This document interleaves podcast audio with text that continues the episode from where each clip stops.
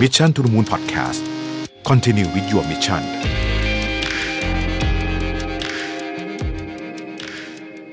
สวัสดีครับยินดีต้อนรับเข้าสู่ Mission to the Moon Podcast นะครับคุณอยู่กับรวิทยานุสาหะครับ วันนี้ผมเอาข้อมูลมาชวนคุยจาก MIT Technology Review ฉบับเดือนกันยายน ถึงตุลาคม 2020 นะฮะมาชวนคุยเรื่องเกี่ยวกับ Agri-Tech แล้วก็ ต้องเรียกว่าเป็น industrial espionage นะฮะก็คือการจารกรรมข้อมูลเกี่ยวกับอุตสาหกรรม หรือการจารกรรมข้อมูลเชิงพาณิชย์นะครับ ก่อนจะเข้าเล่าเรื่องนี้ต้องบอกก่อนว่าข้อมูลเนี่ยมาจาก MIT Tech เพราะฉะนั้นนี่คือข้อมูลจากฝั่งสหรัฐอเมริกานะครับ แล้วก็เนื่องจากว่าเรามีข้อมูลแค่ฝั่งนี้ตอนนี้จะเล่าแบบนี้ให้ฟังแต่ก็อย่าลืมว่าแน่นอนว่าข้อมูลที่เป็นสื่อจากฝั่งสหรัฐเนี่ยก็อาจจะมีความเอ็นเอียงเข้าข้างประเทศตัวเองบ้างนะนี่ต้องก็ต้องพูดตรงๆเหมือนกันคือเขาเล่าอย่างนี้ครับเขาบอกว่าตอนนี้เนี่ย FBI เนี่ยนะฮะมีนโยบายใหม่เลยที่จะมาโฟกัสเกี่ยวกับเรื่องของ economic espionage คือการจารกรรมข้อมูลเกี่ยวกับเรื่องของเศรษฐกิจการค้าเนี่ยกับประเทศจีนนะฮะผู้อำนวยการของ FBI นะฮะคริสโตเฟอร์เรย์เนี่ยเคยไปพูดที่วอชิงตันตอนเดือนกุมภาพันธ์ที่ผ่านมาเนี่ยบอกว่าตอนนี้ FBI เนี่ยมีเคสที่เกี่ยวข้องกับประเทศจีนที่เกี่ยวข้องกับเรื่องนี้เนี่ยนะฮะที่เกี่ยวข้องกับเรื่องข้อมูล สืบสวนอะไรพวกนี้เกี่ยวกับเรื่องประเทศจีนเนี่ยนะครับ เปิดใหม่ทุก 10 ชั่วโมงนะฮะ ทุก 10 ชั่วโมงนะครับเปิดใหม่ทุก 10 ชั่วโมงเลยคือมีอยู่เยอะมากนะฮะมีเคสที่เรียกว่าเป็น active investigation ก็คือมีการสืบสวนอยู่ณขณะนี้ ยังไม่ได้ปิดคดีไปเนี่ยนะครับ ถึง 2,000 เคส อยู่ในสาขาของ FBI ทั้งหมดถึง 56 field office 56 สาขาของ FBI นะครับเขายกตัวอย่างเคสหนึ่งขึ้นมา ซึ่งเป็นเคสที่เขาเล่าอยู่ในแมกกาซีนของ MIT เนี่ยบอกว่าเออมันมีกรณีกรณีหนึ่งเนี่ยนะครับที่เป็นเรื่องของการจารกรรม เขาเชื่อว่าเป็น ข้อมูลเกี่ยวกับเมล็ดข้าวโพดนะฮะคือตอนนั้นเนี่ยเขามีต้องเรียกว่าเป็นเกษตรกรพันธสัญญาใช่ไหมที่เป็นเหมือนกับคล้ายๆกับเรียกว่าเป็น contract farmer นะครับ กับบริษัทดูปองนะฮะดูปอง บริษัทดูปองพายโอเนียเนี่ยเป็นบริษัทที่ทำเรื่องของพวกเมล็ดข้าวโพดอะไรพวกนี้ในดูปองพายโอเนียเนี่ยเขาก็มีเกษตรกรคนหนึ่งที่อยู่ที่ไอโอวานะครับ บอกว่าเห็นชายชาวจีนคนหนึ่งมา ก้มๆเงยๆอยู่แถวๆไร่เขานะฮะเหมือนกับมาเก็บอะไรสักอย่างไปเนี่ยนะครับ แล้วก็พอเขาถามว่ามาทำไมก็ขึ้นรถแล้วก็หนีไปนะฮะแต่ว่าเกษตรกรคนนี้เนี่ยจำทะเบียนรถได้นะครับ ทะเบียนรถนี้เป็นทะเบียนรถที่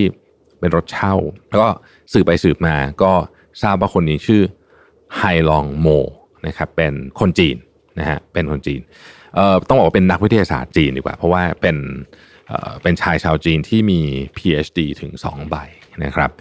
พอสืบไปสืบมาก็พบว่า เอ้ย คนนี้เนี่ยมีความเกี่ยวข้องกับคดีที่เป็นคดีที่คล้ายกับการจารกรรมข้อมูลเกี่ยวกับเรื่องของเมล็ดข้าวโพดเนี่ยที่อีกบริษัทหนึ่งที่ชื่อว่ามอนซันโตก็เป็นบริษัทขนาดใหญ่มากเหมือนกันนะครับ ทั้งสองบริษัทนี้เนี่ยมีมีความเชื่อมโยงกันผ่านบุคคลคนนี้ที่เหมือนกับว่าจะมาจารกรรมข้อมูลในที่สุดเนี่ย FBI เขาก็ตามไปจับแบบว่า ตอนที่ไปจับนี่คือเหมือนกับไปจับพ่อค้ายาเสพติดเลยนะฮะมีทั้งแบบ การแบบบุกเข้าไป มีเอาเฮลิคอปเตอร์ไปอะไรแบบนี้เป็นเรื่องเป็นราวใหญ่โตเนี่ยนะเอ่อในปี 2013 แล้วก็คนนี้ก็ถูกตัดสินจำคุกนะครับ3ปีนะฮะเขาก็เลยกลับมานั่งคุยว่าไอ้ตอนนี้เนี่ยไอ้เรื่องของการจารกรรมข้อมูลเนี่ยนะครับ โดยเฉพาะกับประเทศจีนเนี่ย มันเป็นยังไงไปถึงไหนกันแล้วนะฮะอะเล่าให้ฟังอย่างนี้ก่อนว่า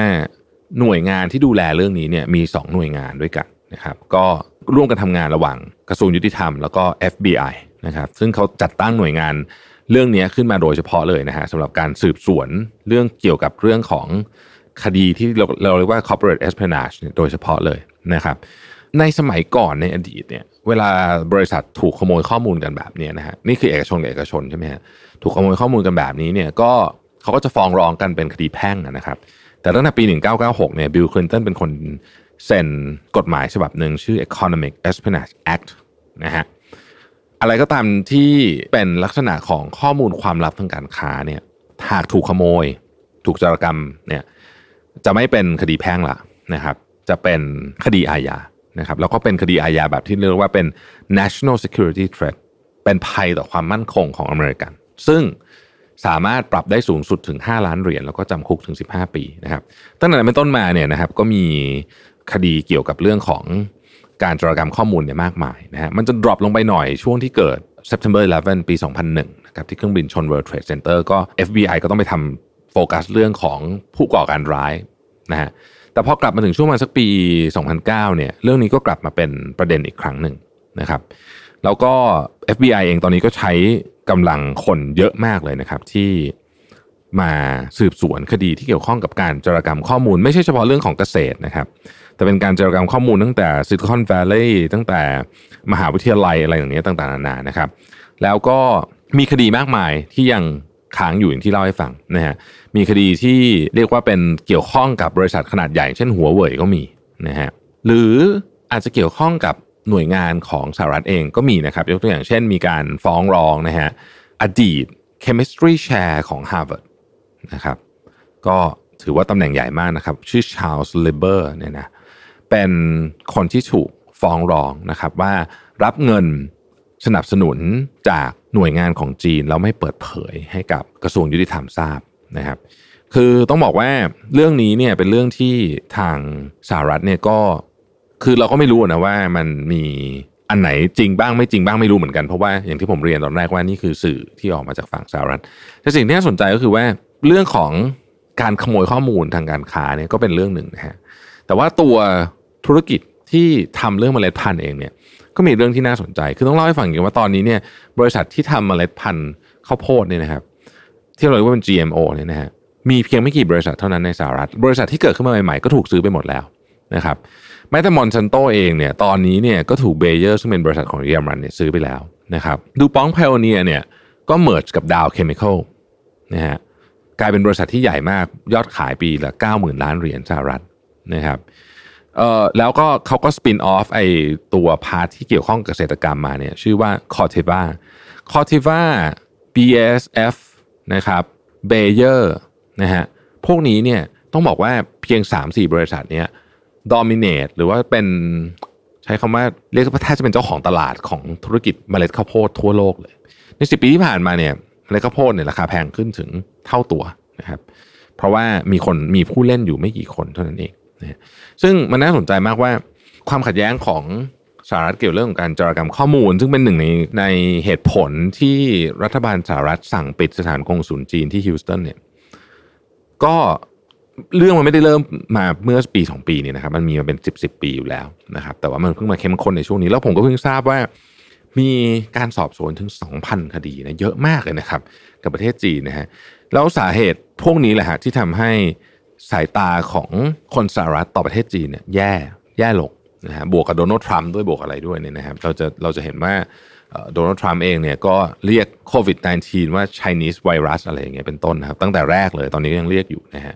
แล้วก็ตอนนี้เนี่ยทำให้ความสัมพันธ์มันแย่ไปหมด แล้วก็คนที่เป็นชาวอเมริกันเชื้อสายจีนที่อยู่ในสหรัฐเอง หรือ